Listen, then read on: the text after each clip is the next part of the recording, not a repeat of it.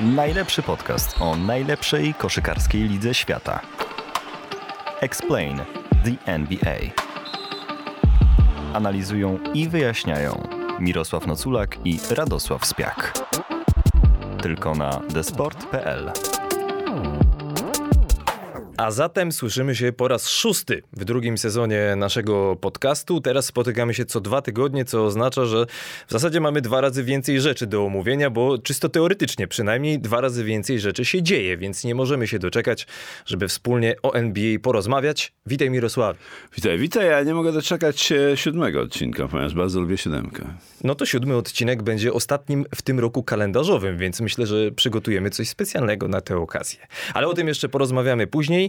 Zanim jednak zaczniemy rozmawiać o NBA dzisiaj, e, chcielibyśmy podziękować naszemu dotychczasowemu producentowi, czyli Damianowi Filipowskiemu, który był z nami od samego początku, uwierzył w ten projekt i to również dzięki niemu, drodzy słuchacze, mogliście i wciąż możecie nas słuchać na desport.pl, tudzież na Spotify, na Apple Podcast i na Google Podcast. Damian, wielkie dzięki. E, Za to jest z nami teraz w roli producenta Filip Skalski, e, którego serdecznie witamy i który również był z nami e, już od jakiegoś czasu, tylko w nieco innej roli. Teraz przyjmuje rolę Damiana, w związku z czym liczymy na równie owocną współpracę jak do tej pory. Ja również przyłączam się do podziękowań dla e, Damiana i, i e, również życzę powodzenia nowemu producentowi, Filipowi. Tak jest. A teraz przechodzimy do tego, co działo się ostatnio w NBA. Cieszy nas, że zadajecie nam pytania. E, Obiecuję, że do waszych pytań przejdziemy w dalszej części podcastu. Natomiast na samym początku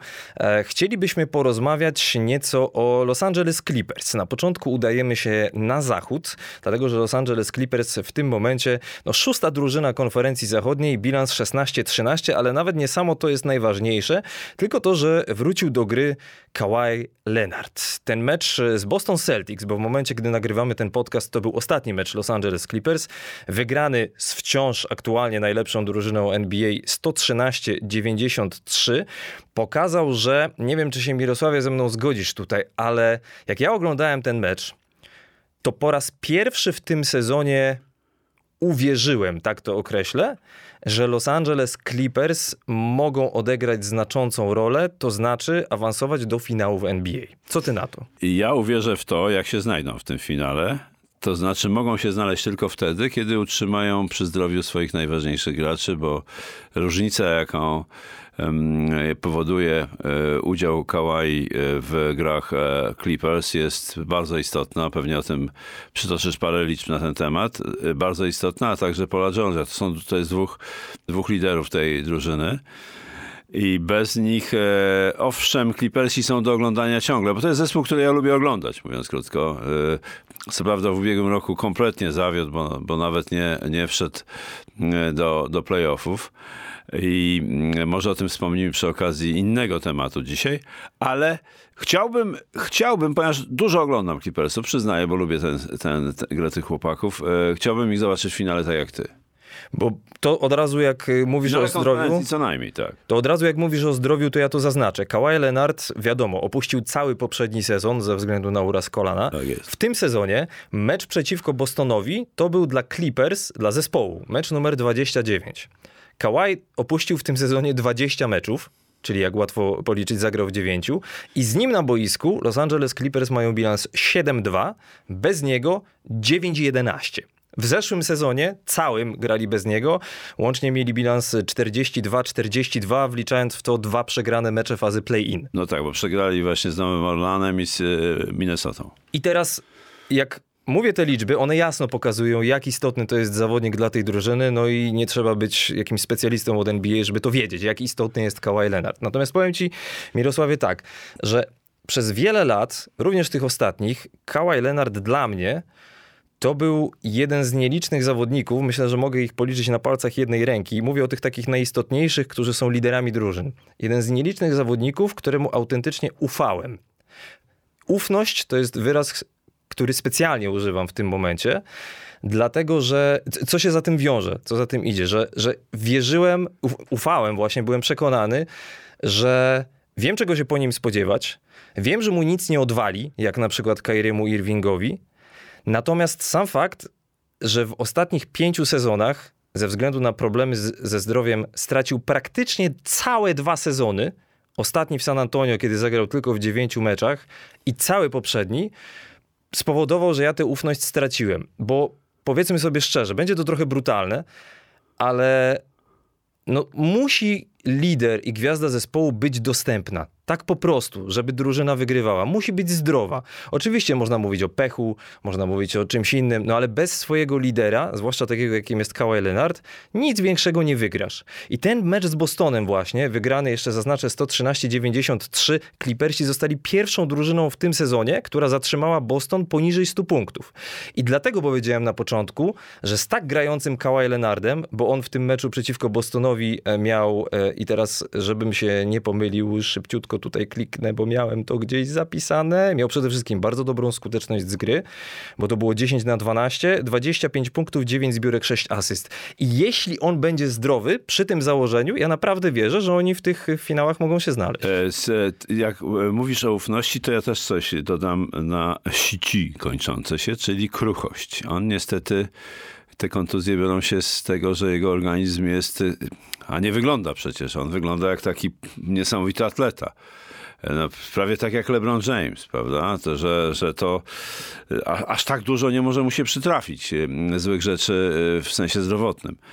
Ale, ale, ale druga rzecz jest moim zdaniem istotniejsza, bo to kruchość to jest taka, taka dygresja, powiedziałbym. Natomiast ważniejsze jest to, jaki jest jego wpływ na grę zespołu. Jak on, to jest taki, to jest tak zwany przez trenerów nazywany cichy lider. Zresztą nie tylko przez trenerów, dziennikarze też używają tego terminu, bo on nie jest ekstrawertykiem, on jest raczej odwrotnie introwertykiem i on y, swoim zachowaniem, swoją grą czuje się, że ma ogromny wpływ na mobilizację zawodników. Takich, a tam jest wokół, e, w tym tej drużynie jest kilku trefnisiów. Takich, Takich jak, gagatków. Gagatków, Reggie Jackson na przykład. Marcus Morris. O, Marcus, ale Marcus Morris ostatnio bardzo ustabilizował um, swoją grę. Natomiast dla mnie największym trefnisiem tam jest Reggie Jackson. On ma taką, on mnie tak wkurza z tą swoją nonszalancją, a jednocześnie ma tak niebywale artystyczne zagrania i, i, i, i sztuki pokazuje koszykarskie, że tylko się cieszyć. Zatem um, to jest dla mnie najważniejsza cecha Kawaja i z tego względu e, jego obecność przez cały czas w tym zespole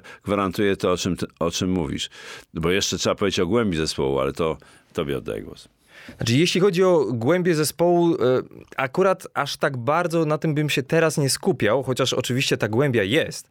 Natomiast e, fajnie, że wspomniałeś o tym, o tym byciu liderem, dlatego że Kawhi jest takim typowym liderem boiskowym. Pytanie, kto pełni tę rolę w szatni? Bo na przykład w sezonie tym, który skończył się bańką w Orlando, e, zaraz powiem, dlaczego się cofam aż tak daleko, liderem takim właśnie pozaboiskowym wydawał się być Montrezl Harrell, który wtedy grał w Los Angeles Clippers i który też był swego rodzaju gagatkiem. Miałem wrażenie, że Doc Rivers wtedy jako trener ówczesny nad tym nie panował, a e, cofam się do tego sezonu, dlatego że z ciekawości sprawdziłem, jak bukmacherzy oceniali szanse Los Angeles Clippers na mistrzostwo przed sezonem w ciągu ostatnich czterech lat.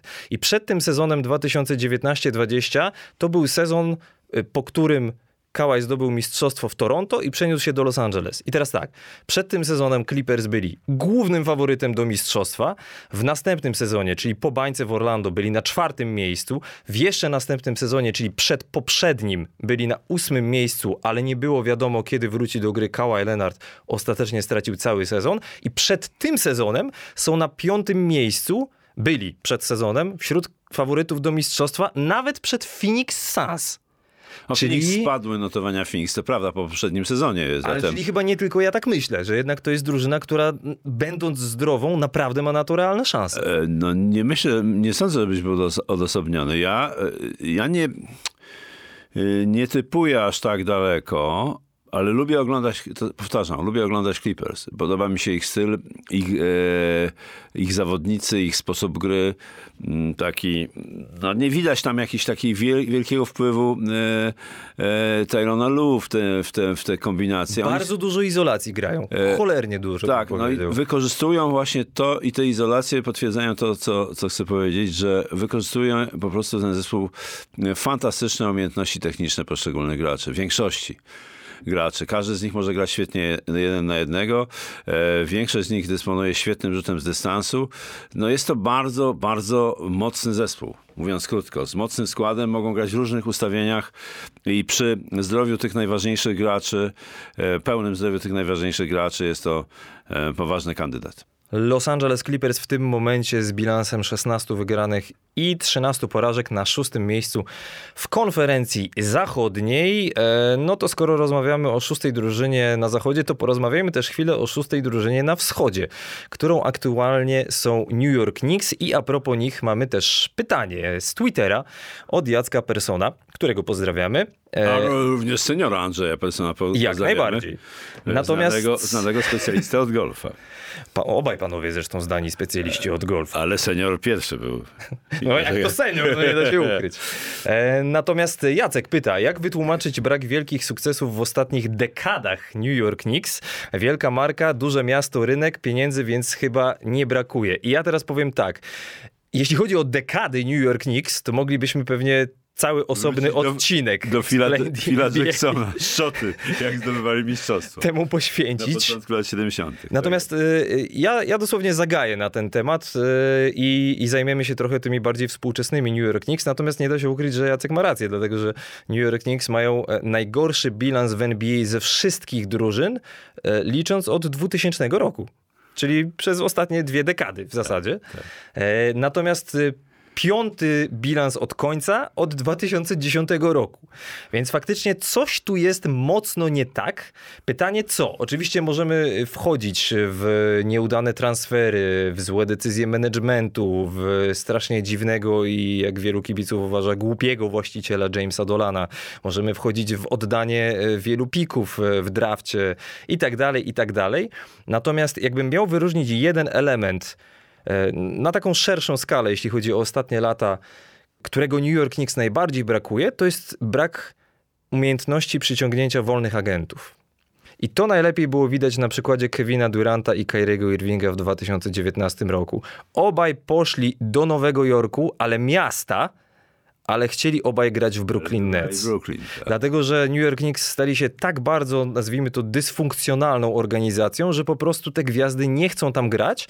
I ja mam taką teorię. Ale Brooklyn ciągle jest modny. To, to, to też jest To inna, inna sprawa. sprawa, ale, ale no wiesz, no Madison Square Garden, Manhattan, no ta tak. gloria, celebryci, Spike Lee i tak dalej, i tak dalej. Ale ja mam trochę taką teorię, że, że ponieważ ta organizacja w ostatnich latach właśnie, co potwierdzają wyniki, które właśnie przytoczyłem, była tak dysfunkcjonalna, że mało kto z tych gwiazd chce nosić ciężar zbawcy. Bo New York Knicks czekają na zbawcę, mam wrażenie. W ostatnich latach może w ostatnich latach tych trzech, powiedzmy czterech, to się trochę zmieniło, ale oni w ostatnich latach, typu dekady właśnie dwie, czekali na zbawcę. Nie na jakąś konkretną, sensowną, dłuższą przebudowę, przez jaką przechodzili chociażby Philadelphia 76ers, tylko czekali, że a może przyjdzie LeBron James, a może przyjdzie Kevin Durant. Ostatnio to spadło do poziomu, a może ściągniemy Donowana Michela i tak dalej, i tak dalej, za którego ostatecznie nie chcieli oddawać zbyt, zbyt wiele i po prostu stali się takim no, pierwszym lepszym klubem w NBA, no, tylko że położonym na Manhattanie. No tak, i to jest, to jest oczywiście, e, dla mnie Nowy Jork jest magicznym miastem. I byłem tam tylko raz i zawsze chciałbym do niego wrócić. Y, nie, nie powiem, że mieszkać, ale chciałbym tam pobyć dłużej trochę niż tydzień. Bo to jest, magia tego miasta jest niebywała. I może coś w tym jest, że ci gracze, e, którzy przychodzą do Nowego Jorku, ulegają tej magii, tego uroku tego miasta, z niesamowitymi możliwościami spędzania czasu i tak dalej, i tak dalej. To oczywiście jest bardzo uboczny wątek, natomiast myślę, że główną przyczyną są, są, są, jest złe zarządzanie tym, tym klubem i, i, i tyle. Natomiast kiedy Tom Thibodeau objął zespół i zaczął wygrywać z tą, z tą drużyną, bardzo, bardzo szczegółowo obserwowałem, dlatego że Nowy Jork jest takim miejscem, które mnie będzie zawsze przyciągał, żeby, żeby oglądać. Tak samo jak Brooklyn, ale, ale szczególnie Madison Square Garden. I I byłem bardzo ciekaw, jak ten e, Tom Thibodeau sobie poradzi z, tym, z tą ekipą i radził sobie w pierwszym sezonie świetnie. Przypomnijmy, że Julius Randle został e, graczem, e, który zrobił e, największy postęp w lidze. Ja mam wrażenie, że w tamtym sezonie, jakby on startował w wyborach na burmistrza Nowego Jorku, to by spokojnie wygrał. No, niesamowicie, niesamowicie zyskał e, sympatię e, kibiców, ale w następnym już było źle. I teraz to było dla mnie bardzo rozczarowujące. rozczarowujące. Ja nigdy nie byłem fanem e, tematu, ale on się bardzo zmienił z takiego opre, opresyjnego coacha w, w, w coacha dla graczy, który e, jeżeli już kogoś ma opieprzyć, to sędziów albo, albo kogoś z boku, ale nie rusza graczy. I to jest bardzo mądre to, co zrobił ta zmiana jego. Więc, e, więc zawsze, zawsze byłem, e, lubiłem oglądać Nowy Jork pod jego, jego kierunkiem i w tym roku coś się zmieniło. Myślę, że jednak ten, e, zmienił ten zespół przyjście tego, tego małego gracza z Dallas. Jalena Bransona, tak? Tak jest. On wniósł do tego zespołu e, taką, e, taką werwę bez żadnych zastrzeżeń. On po prostu jest sobą tam i, ma w nosie to, czy tam są jakieś, czy są jakieś tam gwiazdy na, na trybunach, którym, którym on się ma spodobać, czy, ma, czy, czy, czy, czy jakieś inne uboczne rzeczy. On po prostu jest sobą. Jest niesamowitym graczem, fajnym graczem i, i i dobrze, że się tam znalazł. No dobra, tylko teraz tak. Y, pod wodzą Toma Thibodeau, a to jest jego trzeci sezon w roli trenera Nowego Jorku, Knicks mają e, łączny bilans 92 zwycięstwa, 89 porażek, czyli delikatnie na plusie. Tak. tak samo delikatnie na plusie są w tym sezonie, na ten moment, 14 wygranych i 13 porażek. Przy czym akurat to, z czego Tom Thibodeau przez lata był znany, jeszcze jako asystent w Houston, asystent w Bostonie czy trener Chicago, to było nastawienie na obronę. A tutaj w pierwszych 23 meczach sezonu Nowy Jork ani razu nie był w stanie zatrzymać rywali poniżej 100 punktów. I w ostatnich czterech spotkaniach, bo to też warto zaznaczyć, że rozmawiamy o nich y, nie tylko ze względu na pytanie Jacka, ale również ze względu na to, że Knicks, tak ma, Knicks mają w tym momencie serię czterech wygranych z rzędu i w tych czterech wygranych trzy razy potrafili zatrzymać rywali poniżej 100 punktów. Czy w ostatnim tygodniu, tygodniach, czy w tej serii coś zauważyłeś nowego? Znaczy, ja uważam, że, że ta zmiana y, to jest zmiana w też nastawieniu Thibodeau do, do, do, do współczesnej koszykówki, gdzie atak jednak e, odgrywa niesamowitą rolę i skuteczność jest niezwykle ważna. Akcje są coraz krótsze, więc trzeba mieć egzekutorów i dlatego e, e, zmienił trochę nastawienie, a jednocześnie e, jednocześnie okazuje się, że obrona wraca do normy. Zatem Nowy Jork jest do oglądania podobnie jak Clippersi, ale nie aż tak. Nie aż tak. Dla mnie kluczem do ewentualnego sukcesu, tylko pytanie też, co rozumiemy no, no przez tak. sukces dla Knicks w tym momencie. Powiedzmy, że półfinał konferencji. Druga runda. Druga runda. Tak, tak. Kluczem jest RJ Barrett. Dlatego, że y, po tym jak podpisał y, tego lata nowy kontrakt na 4 Ale początek lata, sezonu miał straszny. Za 107 milionów dolarów oczekiwania były spore, no i na razie tym oczekiwaniom nie sprostał, że użyje czasu przeszłego. No jest trzecim strzelcem, prawda? Jest trzecim punktów. strzelcem, ale on ma problemy ze skutecznością, to jest raz, tak. chociaż ostatnio to trochę poprawił i zwłaszcza ma problemy ze skutecznością pod koszem. On nawet czasami, czasami, jak na przykład pod koniec meczu z Sacramento, tego ostatniego wygranego przez Knicks 112 e, do 99, on nawet pod koniec tego meczu grał na pozycji numer 4. I jeśli Nowy Jork ma coś w tym sezonie osiągnąć, to właśnie ten gracz jest e, najważniejszy, moim zdaniem bo w tym momencie jest najbardziej nieprzewidywalny. Dla mnie, dla mnie jednak RJ Barrett jest, jest niewątpliwie bardzo ważnym graczem w tej, w tej ekipie ale, ale liczę na to, że odbuduje się do poziomu gry sprzed e, dwóch sezonów e, Julius Randle. No i, na, i, i bardzo, bardzo lubię oglądać tego e, Bransona. To jest... Jalen jest po prostu takim graczem, który zaprzecza wielu, wielu obiegowym opiniom, że zawodnik o takich parametrach może takie wykręcać numery. No, Jalen Branson w tym sezonie drugi strzelec, średnio nieco ponad 20 punktów, ponad 6 asyst, ponad 3 zbiórki, skuteczność z gry. Z tych najważniejszych zawodników w drużynie, no i zwłaszcza obwodowych, najlepsza, bo powyżej 46%. Mimo wszystko Uważam, że daleka droga przed New York Knicks do jakiejkolwiek walki o finał NBA czy mistrzostwo NBA. Bo, zgoda. Bo bez gwiazd się nie obejdzie, super gwiazd nawet, a nie potrafią ich przyciągnąć. No nie po prostu przyciągają, potrafią. nie przyciągają. Może się coś zmieni po tym sezonie, zobaczymy. Zobaczymy. No dobrze, to teraz czas na e, główny temat naszego e, podcastu, jeśli chodzi o ten odcinek, a tym głównym tematem e, będzie dość nieoczekiwanie najlepsza drużyna na zachodzie w tym momencie, czyli New Orleans Pelicans. 18 wygranych i 9 porażek drużyny ze stanu Louisiana. Jeszcze niedawno 7 wygranych z rzędu, chociaż w tym momencie ta seria została przerwana porażką wyjazdową z Utah Jazz 100 do 121, no ale każda seria kiedyś się kończy i naszym zdaniem to nie jest powód, żeby o Nowym Orleanie dzisiaj nie rozmawiać, zwłaszcza, że jest to, jak mówimy, pierwsza drużyna na zachodzie. Pamiętasz Mirosławie, jak nie wiem, czy to było, tak, to było w tym sezonie, na samym początku, w którymś z odcinków, jak y, mówiliśmy, ja mówiłem, że moim zdaniem Nowy Orlean może zakończyć sezon zasadniczy na jednym z czterech topowych miejsc i mówiłem, że może być tam Nowy Orlean, Golden State, e, Clippers pewnie? Clippers i Denver. I ty mnie zapytałeś, a gdzie Phoenix? Aha. I Phoenix w tym momencie, no co oczywiste, są za Nowym Orleanem w tabeli. Dwa razy z nimi przegrali ostatnio i ty jeden z tych meczów miałeś okazję komentować. Co tam u Pelicans twoim zdaniem? Y, Po pierwsze jest, y, jest znakomitej dyspozycji jest y, Zion Williamson i to jest też taka sama zagadka, jeżeli chodzi o przyszłość w tym sezonie New Orleans, jak, jak w przypadku Clippersów i, i Kawhi Leonard, bo to jest, to jest człowiek, który łatwo ulega kontuzjom. To tutaj pozwól, że ci przerwę, bo mamy a propos tego pytanie z Twittera od Sławomira. Sławomir pyta, czy Zion jest w stanie poprowadzić Pelicans do finałów NBA i jakie są szanse, że zagra sezon bez poważnej kontuzji. Ja od razu odpowiem, że gdybyśmy wiedzieli, jakie są szanse, to yy, pewnie byśmy byli teraz milionerami albo na koniec tego sezonu. Natomiast chętnie yy, wyjdziemy z założenia, że Zion będzie zdrowy przez cały sezon, bo to jest najciekawszy punkt wyjścia do rozmowy właśnie o Pelicans. Tak, jeżeli Zion będzie zdrowy przez cały sezon, to jeżeli wróci Ingram, który ma w tej chwili kłopoty z e, dużym paluchem, mm, to, e, to, to naprawdę ten zespół może zajść bardzo wysoko i nie jest to przypadek, że oni są na pierwszym miejscu.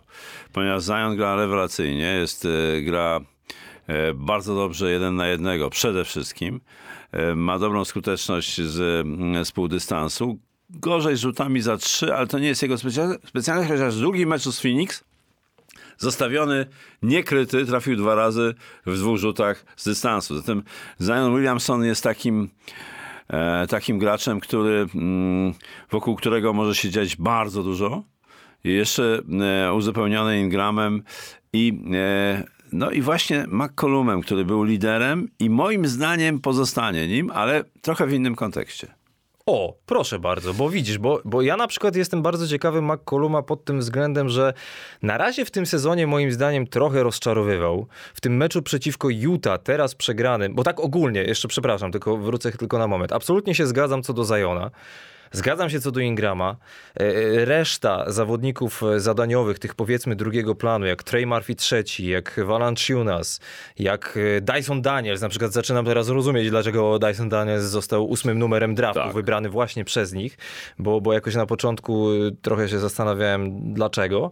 E, Generalnie wszystko w tej drużynie gra, albo prawie wszystko, e, zwłaszcza jeśli chodzi o głębie składu, ale jakbym miał dodać łyżkę dziegciu do tej beczki miodu, to byłby to właśnie CJ McCollum, dlatego że ja mam takie wrażenie, że jak on trafiał do Nowego Orleanu z Portland e, przy wymianie, to był taki okres, kiedy w zasadzie nie do końca było wiadomo, co z Zajonem, czy on zostanie z tymi Pelicans, czy on nie zostanie, czy tam ma szansę na mistrzostwo, czy oni będą wygrywali. I miałem takie wrażenie, że McCollum jak przychodził do tej drużyny, to czuł, że ona, jak to się zwykło mówić, będzie jego, że on właśnie będzie liderem, tak jak mówisz. A teraz jak jest Zion, to jak ja patrzę na grę CJ'a McColluma, to mam wrażenie, że on stracił pewność siebie, że on już wie, że to nie jest jego zespół i że on chciałby być tym liderem, ale właśnie nie jest. I moim zdaniem najważniejsza tutaj jest rola trenera. Tutaj jest ogromna rola trenera, ale ja, ja, ja powiem tak, że ja obser- obserwuję CJ McColluma. Po pierwsze, on się uwolnił spod presji Lillarda, e, drugiego gracza w, w Portland. I jak przyszedł do, o, e, do, do New Orleans, e, właśnie poczuł się takim liderem, liderem. Natomiast w tej chwili nie ma żadnych szans z Zionem Williamsem i sądzę, że to Williamsonem. jest... Williamsonem. Sądzę, że to jest tak doświadczony gracz i mądry, że on się do tego dopasuje i właśnie będzie takim cichym liderem, że będzie wypełniał te wszystkie miejsca, które wynikają z jego doświadczenia i z jego mądrości.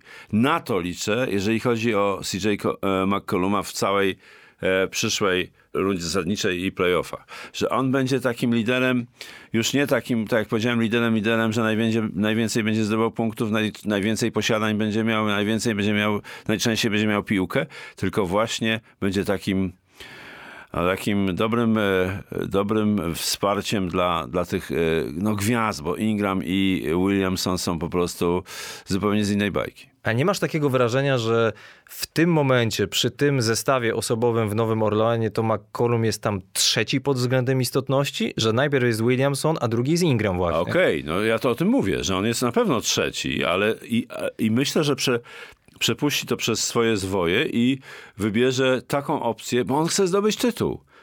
Yy, jako lider, jako okay. lider taki, jak, jak, jak sobie wyobrażał w poprzednim sezonie, bez Williamsona i bez Ingrama, to on nie zdobędzie tego tytułu. Jako, jako ten, który ma być tym mm, e, najważniejszym graczem. To, to w ogóle to nie jest tego typu gracz. To nie jest tego typu gracz. Natomiast ci dwaj, których wymieniam ciągle, to przy jego mądrym wsparciu, mądrym wsparciu, to może być e, ciekawa rzecz, bo ta głębia jest fantastyczna. Ten e, Dyson teraz za, zastępował innego debiutanta z ubiegłego roku, Herba Jonesa. Fantastycznie. Ten Alvarado, ten, ten niesamowity koleś, który tam robi tyle zamieszania, jest też bardzo ciekawy, bo oni mają zmienników na pozycji numer jeden. Jest ich trzech może grać tam jeszcze bardzo ciekawy Devonte Green, Graham, czy Graham, jak wymawiają bardziej ci z zachodu. Więc to to, e, to, to jest bardzo ciekawa, e, ciekawa ekipa i tam jest, e, tam jest dużo możliwości. Natomiast Willie Green, czyli trener, trener, to, to był dla mnie zagadkowa postać. Ja specjalnie nie wiedziałem, co to jest za gość. Już mnie zastanowił w ubiegłym roku, kiedy, kiedy wprowadził ten zespół do playoffów. Z, zaczynał od 1-12 sezon i wprowadził do playoffów poprzez play-in, bo wygrał najpierw z San Antonio, a potem, a potem z Clippersami. Clippersi odpadli jeszcze z, z Minnesotą. Zatem e, to, to po pierwsze. Ale on ciekawą, ciekawą, ciekawą opinię o nim wyraził Chris Paul, który z nim grał. Dwukrotnie, bo grał z nim y, przez sezon w Nowym Orleanie 2010-2011 i potem grał z nim y, w Los Angeles Clippers, też dwa sezony czy trzy sezony. I on powiedział, że że Willie Green i można się z tą opinią, y, można się z tą opinią liczyć, bo to jest bardzo doświadczony gracz. Wiemy, jak mądry zawodnik jest Chris Paul. Jakim mądrym zawodnikiem jest Chris Paul. On powiedział, on jest humble, czyli pokorny i skromny, ale ma wiedzę. Czyli to jest bardzo ciekawe połączenie, bo i teraz rozumiem tą jego taką przeźroczystość, że jakby nie było go przy tej ławce, jakby go nie było widać, tego, tego, tego Willego ponieważ on oddaje wszystko w ręce graczy. On nimi zarządza w sposób, jak to powiedzieć, on po prostu, jak sam mówi o sobie, że, że nie najważniejsze są te aspekty, już nieraz o tym mówiliśmy też, że to XO, tak, że są trenerzy, którzy fantastycznie potrafią narysować wszystkie rozwiązania taktyczne e, w ataku i w obronie, natomiast dla niego najważniejsze jest być blisko zawodników, Komunikacja? Komunikacja i opieka, dosłownie. Opieka, żeby, żeby z nimi rozmawiać o sprawach, które są nie tylko związane z boiskiem. A poza tym i zawodnicy, wbrew pozorom, ci wielcy gracze sobie to bardzo cenią.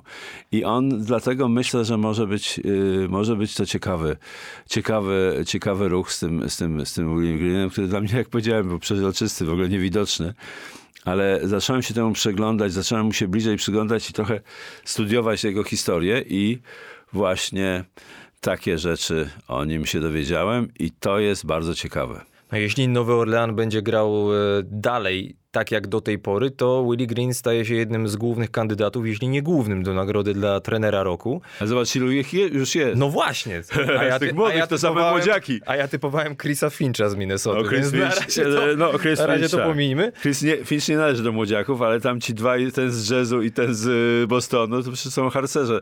Mm, Willie Green też był jednym z młodszych, jak zaczynał dwa lata temu, prawda? E, Wszystko to, co mówisz, jest bardzo ciekawe. Mam wrażenie, że, że jeszcze o wiele tematów zahaczymy, jeśli chodzi o Pelicans. Jeszcze dzisiaj mam na myśli. Natomiast e, to, co e, chciałbym powiedzieć w tym momencie, bo wiesz, dlaczego wspomniałem o, o William Greenie w kontekście, że, e, że on będzie najważniejszy przy CJ'u McCollumie. Bo ja sytuację McColluma widzę trochę inaczej niż ty. Bo ja odnosiłem takie wrażenie, że on odchodząc z Portland pozbył się Balastu, y, Lillarda. ale balastu rozumianego jako przeszkody w byciu liderem. Tak. Że on tym liderem chciał być, ale w, teraz i w, przy, i w poprzednim sezonie, po przejściu do Nowego Orleanu, był tym liderem, ale teraz, kiedy wrócił Zion, już nim nie jest. I on się trochę nie może w tym odnaleźć. Na przykład w tym ostatnim meczu przegranym z Utah Jazz, ja wiem, że to jest jeden mecz, oczywiście, przegranym 100 do 121, beznadziejna skuteczność z gry, tylko dwa oddane rzuty za trzy. Jak go oglądałem, to mam takie wrażenie, że, no, że oczywiście w zasadzie wszyscy ci koszykarze Pelicans, albo prawie wszyscy, muszą się nauczyć gry z Zajonem, bo go w ogóle nie było w poprzednim sezonie. A ten skład jest jednak dość nowy, bo i wymiany, i wybory w drafcie i tak dalej, i tak dalej. Ale od tak tak doświadczonego zawodnika jak McCollum, oczekiwałbym, że ten proces u niego będzie trochę szybszy, a nie jest na razie. Odnoszę takie wrażenie. To jest moja opinia oczywiście. Tak, no, cze- ja też ym, nie mam, to wszystko co powiedziałem to jest przypuszczenie i warto go obserwować e, właśnie, bo to jednak nie jest tuzinkowy gracz E, i, i jak sobie poradzi z tą sytuacją, bo dla mnie ci dwaj, których wymieniam ciągle, Ingram i Williamson, to są liderzy i oni, oni są z, jeszcze trochę z wyższej półki niż, niż CJ, moim zdaniem. To chciałem jeszcze na chwilę wrócić do tego meczu przeciwko Phoenix, bo y, ty komentowałeś ten drugi, Tak. wygrany po dogrywce 129-124. W ogóle powiem ci Mirosławie, że y, coraz bardziej podobają mi się te zestawy dwumeczów, to znaczy granie przeciwko tej samej drużynie dwa razy z rzędu, bo to daje taki w cudzysłowie posmak playoffów pod kątem taktycznym. Jak drużyna, która przegrała pierwszy mecz, jest w stanie się dostosować w drugim meczu, co zmieni i tak dalej, i tak dalej. Nie, że następny mecz jest za dwa miesiące, powiedzmy, tylko za dwa dni. I co się dzieje innego. I w tym drugim meczu przeciwko Phoenix Suns, e, to co powiedzmy najbardziej mi się podobało w drużynie Pelicans, to to, że nie pękli, bo przed tym meczem mieli bilans w dogrywkach 0-3 w tym sezonie i drużyna z poprzedniego sezonu, podejrzewam, że nawet gdyby był Zion Williamson w składzie, to takie mecze by przegrywała. E, Ten mecz był wygrany 129-124 i chciałem wyróżnić, e, bo jeszcze nie wyróżniliśmy, Larry Nance Jr., Super mecz. Najee Marshall.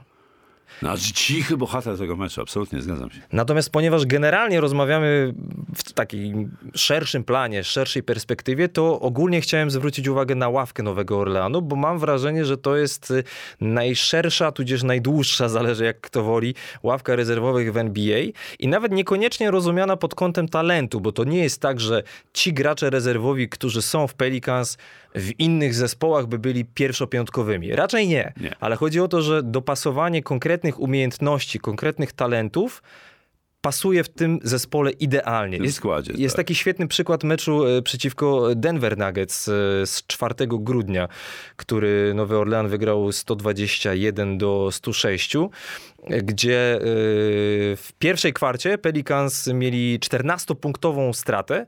Wchodzi Jose Alvarado, czy Jose Alvarado w zasadzie powinienem Chodzą, powiedzieć. to Portorykańczyk. No tak, właśnie. pochodzenia. Zdobywa 38 punktów z ławki. Nowy Orlean wygrywa 15 punktami. Ławka Pelicans lepsza od ławki Nuggets. 64 do 18. Jonas Valanciunas ma problemy z faulami. E, W trzeciej kwarcie łapie piąte przewinienie. Wchodzi Willie Hernan Gomez i całkiem nieźle broni dwukrotnego z rzędu MVP, czyli Nikole Jokicia. Ja wiem, że Hernan Gomez ostatnio zagrał tylko jedną minutę, ale okej, no to nie jest tak, że w każdym meczu każdy będzie potrzebny. I mówimy o drużynie, gdzie kontuzjowany jest Ingram i gdzie kontuzjowany jest Herb Jones. No już Więc- w ostatnim meczu zagrał no, z no właśnie, no w tym meczu przeciwko Jazz faktycznie tutaj e, Herb Jones miał e, 6 punktów. No, czyli po prostu głębia składu jest bardzo, bardzo duża, krótko mówiąc. No i to jest, to jest ogromny atut tej, tej ekipy. Podobnie zresztą jest z Clippersami, o których mówiliśmy na początku. Oni mają też niesamowitą, e, niesamowitą głębię i to te drużyny rzeczywiście jakby się spotkały w finale, podobałby mi się ten finał na zachodzie. New Orleans e, Clippers. Ja też jestem za. Jak na... I kto by wygrał? Wszyscy są zdrowi, zakładamy. Więc wiesz, że, że dzisiaj y, bym postawił na Nowy Orlean. Ja bym na Clippers postawił. wiem, że Wiesz dlaczego? To nie chodzi nawet o talent, tylko bardziej chodzi o doświadczenie. Doświadczenie, no, tutaj masz tych dwóch e, mistrzów NBA z, z Toronto, prawda? Czyli e, Lenarda i Normana Powella, którzy są bardzo ważni. Tutaj chciałem zaznaczyć jeszcze jedną rzecz, bo e, Nowy Orlean jest e, w tym momencie piątym atakiem i trzecią obroną całej ligi.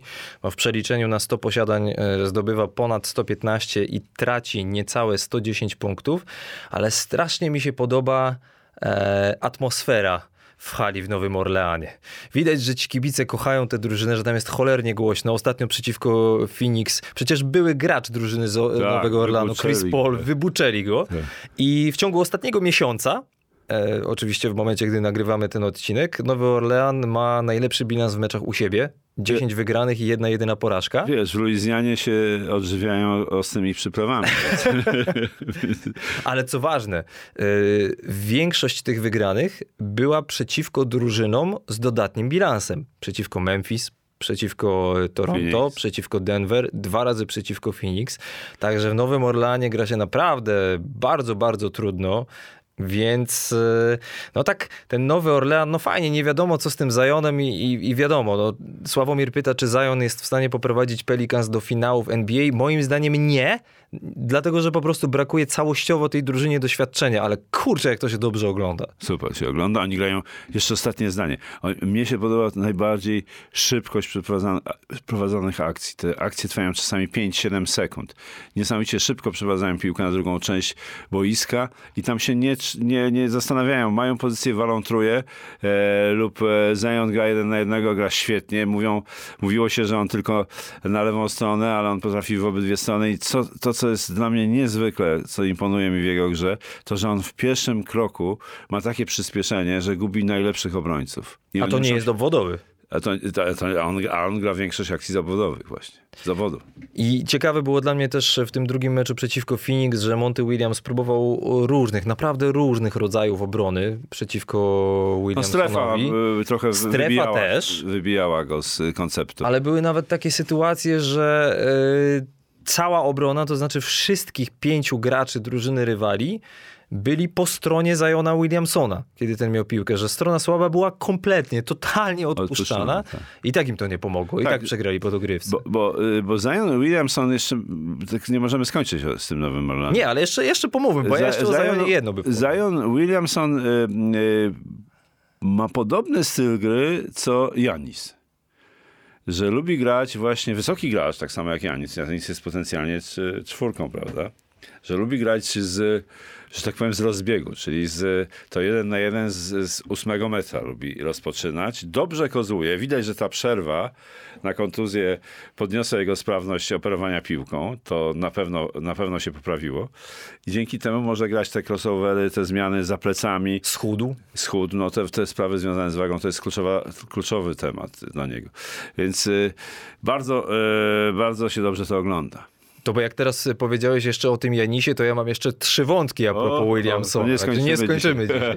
Dobra. ale dobra, znaczy akurat, nie, znaczy zgodzę się, ale tylko częściowo. W sensie, bo ja wiem, że Brook Lopez jest środkowym w Milwaukee Bucks, ale ja odnosiłem takie wrażenie przez ostatnie lata, że trochę źle Janisowi zrobiło to, kiedy on chciał grać jak LeBron James, bardziej trochę też z obwodu, kiedy jego gra bardziej się nadaje pod kosz. Może nie jako środkowy, okej, ale trochę się obawiam, że Zion za bardzo idzie w tę stronę. Że on za bardzo aż przechodzi na obwód, podczas gdy najbardziej jednak skuteczny jest pod koszem i powiedzmy na szeroko rozumianym półdystansie. I trochę się zaczynam zastanawiać, czy, czy właśnie Zion też tak nie, nie idzie w stronę LeBrona Jamesa, bo moim zdaniem nie powinien tego robić. Poobserwujmy gościa, bo on i tak mało gra w tej NBA, może pogra dłużej w tym sezonie. No Zobacz- właśnie, może życzymy mu tego i życzymy sobie tego. Tak, może da odpowiedź na te, na te e, twoje wątpliwości. Zobaczymy. I jeszcze jedno o Zionie Williamsonie w kontekście tej porażki z Utah Jazz 100 do 121, bo było w tym meczu widać jak istotny jest Zion dla tej drużyny? Owszem, również jak istotny jest Brandon Ingram, kiedy go nie ma, bo wciąż jest kontuzjowany, jak mówiłeś. Ale była sytuacja w drugiej kwarcie, kiedy Zion popełnił trzeci faul. Zszedł na ławkę rezerwowych i w ciągu 9 minut, jak go nie było, Utah było plus 9.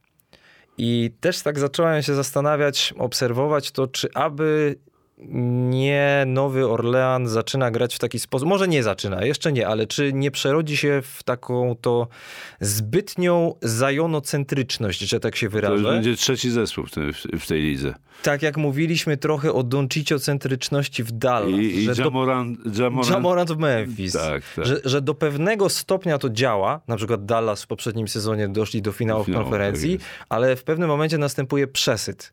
I mam wrażenie, że w tym sezonie, oczywiście są też inne czynniki, odejście Jalena Bransona w Dallas, ale że w pewnym momencie ta jakaś centryczność, w przypadku Nowego Orleanu zajonocentryczność, już jest przesadą.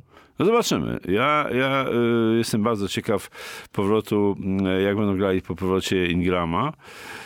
I, i, i, i mm, no warto obserwować ten zespół. Jest do oglądania, bo tak jak powiedziałem, gra szybko. Bardzo podoba mi się ta, mm, e, ta szybkość ich e, akcji, przeprowadzania piłki i decyzji rzutowych. Wszystko to trwa tak jak w koszykówce 3 na 3, nie dłużej niż 12 sekund. A co ciekawe, tempo gry mają 12 w całej lidze, więc biorąc to pod uwagę, to tym większy plus dla nich, że takie wrażenie na to Takie wrażenie, takie wrażenie odniosłem w tych meczach z Phoenix oczywiście. Ostatnie pytanie już, jeśli chodzi o Nowy Orlean, bo 20 minut o nich rozprawiamy, ale słychać i widać, że moglibyśmy jeszcze dłużej. Ostatnie pytanie do ciebie, Mirosławie, o Zajona. W tym momencie średnio 25 punktów, ponad 7 zbiórek, ponad 4 asysty, prawie 1,5 przechwytu. Owszem, prawie 3 straty, ale też pół bloku i skuteczność z gry 61%. Najlepszego zawodnika w tym momencie najlepszej drużyny zachodu. Główny kandydat do MVP czy nie? E, Główny, e, czy główny?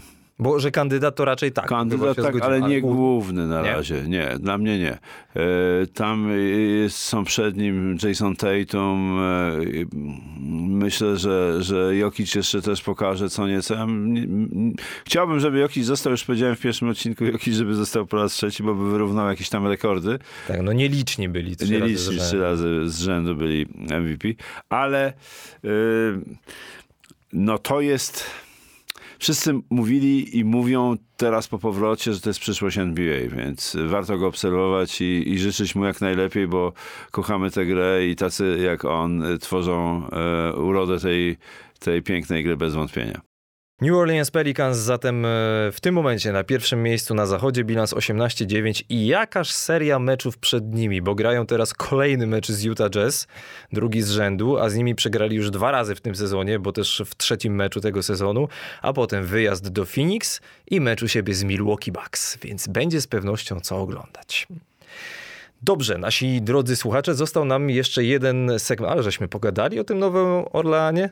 Naprawdę, sporo, sporo tam się dzieje, ale mamy jeszcze jeden segment, jeśli chodzi o ten odcinek naszego podcastu i mamy jeszcze jedno pytanie z Twittera, to znaczy to pytanie zainspirowało ten ostatni segment. Mianowicie Jacek Piet 100, więc po prostu Jacek, e, pyta. W ostatnich latach coraz rzadziej pojawiają się centrzy amerykańscy z bardzo dobrym wyszkoleniem technicznym, z dobrym rzutem, manewrami, grą tyłem i przodem do kosza. Z czego to wynika? Ja bym być może nawet rozszerzył to na nie tylko amerykańscy, ale okej, na to też zwrócimy uwagę. Natomiast co sądzisz na ten temat, Mirosławie? Bo właśnie wybraliśmy to pytanie ze względu na to, że to jest pytanie trochę bardziej uniwersalne czasowo. Bo ja mam takie wrażenie, że nawet nie chodzi o to, że tych centrów z dobrym wyszkoleniem jest mniej, tylko że po prostu gra się zmieniła. Gra się zmieniła. Zacznijmy od zmiany przepisów. Pierwszy, y, pierwszy istotny przepis, który, który wpłynął na to, to jest przepis 14 sekund, bo e, zanim tego e, przepisu nie było, to każda, każde wznowienie akcji trwało pełny wymiar, 24 sekundy. I przez środkowych bardzo dużo piłek przechodziło i oni mogli sobie tam heblować tę piłkę ile chcieli. W 1999 roku pojawił się przypadek Charlesa Barclaya, który spowodował, że e, że zaraz wyjaśnię o co chodzi, że e, z NBA wprowadziło przepis 5 sekund gry tyłem do kosza lub bokiem do kosza poniżej linii rzutów wolnych. Czyli ta, na tak zwanym low postie najczęściej. To było właśnie to heblowanie piłki i Valanciunas, jeżeli się nie mylę, bo nie słyszałem komentarza amerykańskich w tym ostatnim meczu e, Orlando z Phoenix, taki błąd popełnił 5 sekund, bo to jest oldschoolowy środkowy. Do tego też dojdziemy. Dlatego, mm, dlatego uważam, że, że tutaj z jednej strony przepisy, a dwa styl gry, sposób gry. Przy, gra przyspieszyła nieprawdopodobnie i nie ma czasu na takie gierki. Jakie, jakie, jest- jaka jest rola dzisiaj środkowych? Najczęściej stawianie zasłony typu pick and roll, ro, rolowanie, ale też y, dwie odmiany rolowania. To, to wprowadził właściwie tak naj, naj, naj, najbardziej widoczny sposób Raymond Green, nietypowy środkowy, ale on stawiał te pick and role i tak zwane short role, czyli po zasłonie obr- obrót gracza w kierunku kosza i po dwóch krokach dostawał piłkę i tak naprawdę to była gra nie dwójkowa, tylko trójkowa. Bo ten właśnie, który dotrzymywał piłkę, ten stawiający zasłonę typu pick and roll, szukał gracza, który albo ścinał za plecy, albo był wolny w rogu, bo skupiała się na nim obrona. Więc to, e, to, to jest też jeden z elementów e, tego, że, że ci środkowi nie, nie, nie grają tak. I trzecia rzecz, która, która jest istotna dla zmiany stylu gry, to jest e, to, że że liczy się bardzo sprawność. Motoryka graczy, że gra się te pick and roll, tak, ja to nazywam late pick and roll, czyli opóźniony pick and roll, polegający na tym, że po rolowaniu gracz nie otrzymuje piłkę, żeby wykonać taki klasyczny layup przy, po dwutakcie, tylko dostaje piłkę poza obręczą, nad obręczą, poza obręczą, żeby pakować ją do, do kosza. Więc e, to, to takich graczy się szuka teraz. Manewrowych jest coraz mniej. Jeżeli miałbym wymieniać e, e, różnych środkowych, to może po tym, co ty powiesz. No to widzisz, to ja akurat chciałem do tego przejść, bo powiem ci tak, w przeważającej większości się z tobą zgadzam. Na dodatek, na potwierdzenie twoich słów, możemy się cofnąć jeszcze nawet do, e, do dawnych czasów, do lat e, 50., kiedy wtedy e, centrzy byli na tyle istotni e, i na tyle dominowali, że to właśnie z ich względu zmieniano przepisy, bo na przykład nie wiem, czy wszyscy wiedzą, ale obecne pole 3 sekund, które ma szerokość 16 stóp, pierwotnie miało szerokość 6 stóp, a potem rozszerzono do 12 w 1951 roku, a potem do 16, dlatego że ci środkowi tak dominowali pod samym koszem i żeby nie mogli pod tym koszem stać, to to pole się powiększało. Potem w 55 wprowadzono e, zasadę 24 sekund, więc już z automatu gra przyspieszyła, jak na tamte czasy w sposób w zasadzie niewyobrażalny. Potem w 79 roku wprowadzono linię rzutów za 3 punkty, więc stopniowo, na początku powoli, ale w ostatnich latach ten proces bardzo przyspieszył coraz większe znaczenie i coraz większą rolę odgrywali gracze obwodowi. Odsyłamy tutaj was, drodzy słuchacze, do jednego z odcinków z naszego pierwszego sezonu, naszego podcastu, gdzie cały główny temat poświęciliśmy właśnie ewolucji rzutów za trzy punkty i dlaczego one są teraz tak istotne. No i kwestia właśnie motoryki, bo było trochę zbyt dużo przypadków zawodników wysokich, owszem, bardzo utalentowanych, ale którym brakowało zdrowia i chyba najbardziej takim spektakularnym przykładem z ostatnich powiedzmy 15 lat jest Greg Oden, czyli pierwszy numer draftu w 2007 roku, wybrany przed Kevinem Durantem, który tak naprawdę no niewiele pograł, miał być rewelacyjnym zawodnikiem. No i w ciągu ostatniej powiedzmy dekady, czy 7 lat, 8, 5, już w zasadzie takich y, tego typu środkowych nie ma. Ale nawiązując do pytania Jacka, bo on tutaj wyraźnie zaznaczył, że coraz rzadziej pojawiają się e, centrzy amerykańscy. Jak tak sobie pomyślałem, jakbym miał wymienić powiedzmy ośmiu najlepszych środkowych w NBA obecnie. No to tak, Jokic, Embiid, niech będzie, że Gobert mimo wszystko, dałbym Bama Adebayo z Miami, DeAndre Ayton, Jared Allen i Valanciunas. No to mamy tylko dwóch Amerykanów. Mamy Litwina, mamy człowieka z Bahamów, mamy Francuza, mamy Kameruńczyka, mamy Serba, więc coś może jest na rzeczy. E, najlepszym środkowym, którego ja najbardziej lubiłem oglądać, był Nigeryjczyk, Olejżułon. Także to nie jest to e, od dzisiaj ta sprawa, że amerykańscy środkowi em, są w cieniu, ale liga się bardzo zmieniła. Stała się tak międzynarodowa, że to moim zdaniem w ogóle nie ma znaczenia. Czy ktoś jest Amerykaninem, czy jest Europejczykiem. Liczy się moim zdaniem inna rzecz w tej chwili w e, grze środkowych. To, o czym nie mówiliśmy jeszcze, mówiliśmy o ograniczeniach gry środkowych, ale powiedzmy teraz o, o potencjale gry środkowych. Zmienił się potencjał środkowych na na rzecz wszechstronności, bo tych, których wymieniałeś, Jokic, Embiid, Adobayo, Adobayo w mniejszym stopniu, bo on nie rzuca z, dystansu, ale yy, choćby Brook Lopez, old school absolutny, walą truje, grają, rzucają z dystansu, grają przodem do kosza i grają tyłem do kosza. Kiedyś to było nie do pomyślenia. E, dzisiaj z gry środkowego zostały właściwie e, dwie akcje tyłem do kosza. To jest albo szybki obrót, znaczy trzy tak naprawdę. Szybki obrót do linii końcowej, Czyli ten spin move e, to jest, to, to, robią, to robił doskonale na przykład i Olejżon, a, a, a bardzo dobrze to robił Shaquille O'Neal. Był specem w tym względzie. Wcześniej James Worthy, co prawda nie środkowy, tylko silny skrzydłowy, on to robił genialnie. Ale, a drugi, drugi element to jest do środka, też po dwóch kozłach i rzut tym półhakiem słynnym, coraz rzadziej występuje, ale ma to na przykład Ayton. Ayton jest takim graczem, który stosuje te półhaki, takie trochę odskolowe, ale on też nie rzuca z dystansu. E, on jest od tych paczek i od, od, od, e, od gry tyłem do kosza z e, półhakami. I trzeci element to jest to, co robił pięknie Olej Żołon, to jest obrót w tył, po, po kozłowaniu obrót w tył i fade away, rzut z odchylenia z tam 3-4 metrów wzdłuż linii końcowej.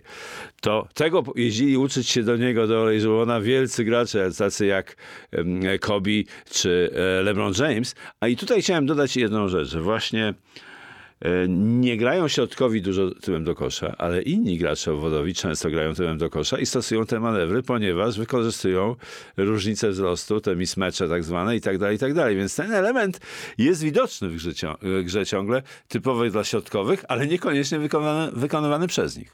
To jeszcze na koniec jedna moja teza. Się rozgadałem, ale uważaj. Bardzo, bardzo słusznie.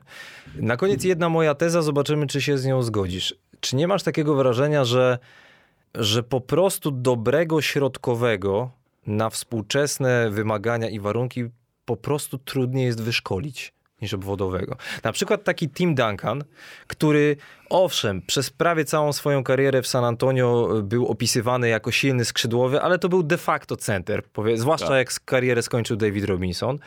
E, on spędził 4 lata, pełne 4 lata na uczelni Wake Forest, zanim trafił do NBA. Trafił do NBA w zasadzie jako gotowy produkt. I teraz w, w latach, kiedy, kiedy szybko się trafia do NBA, w większości po roku, dwóch, mało jest takich przypadków i może, może dlatego tego nie widać na, na, na, boisku też, że, że, że ci środkowi po prostu, że ich jest coraz mniej, bo trudniej jest ich wyszkolić. Być może nie kładzie się aż takiego nacisku na szkolenie środkowych, tak jak kiedyś, że oni musieli znać 8 10 manewrów, tak jak, jak Olej Żołon, który mógł zagrać 20 manewrów. To po prostu genialny był środkowy. Jego praca nóg Olej Żołona to było coś nie, nie, nie, niebywałego. I dzięki tej pracy miał tyle pozycji takich i ty, mógł tyle manewrów wykonać. To jest dzisiaj niepotrzebne w dzisiejszej koszykówce. To jest, to jest pierwsza rzecz. Zobacz, Jokic może tak grać ale gra bardzo rzadko tyłem do kosza. Embiid gra bardzo rzadko, przecież może grać, yy, masować się tam pod tym koszem po prostu, po pierwsze, jest jeszcze jeden element, zwykła, e, zwykła rachunkowość. Trzy jest więcej niż dwa. W związku z tym przewaga rzutów, z, y, liczby rzutów z dystansu powoduje, ogranicza też y, liczbę y, manewrów tyłem do kosza, czyli bliżej kosza.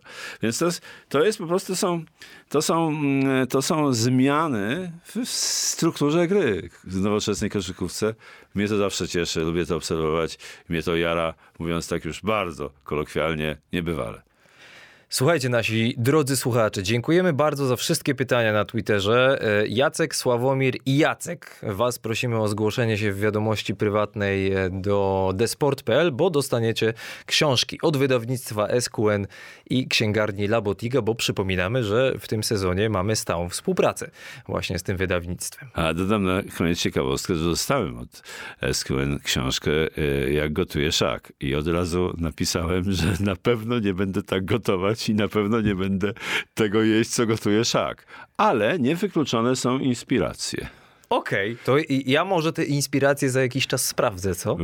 Z przyjemnością. Na pewno sprawdzisz to gdzieś pod koniec stycznia, bo odbędzie się e, spotkanie czwartkowe na pewno e, przy dobrym jedzeniu. Okej, w takim razie e, zapisuję sobie w kalendarzu. E, Dziękujemy Wam bardzo. Zimno się robi, więc trzymajcie się ciepło. Życzymy bardzo ciekawych meczów świątecznych, bo my usłyszymy się już po świętach. A jeśli chodzi o szósty odcinek w drugim sezonie Explain the NBA, to wszystko. Dzięki wielkie i cześć. Czołem.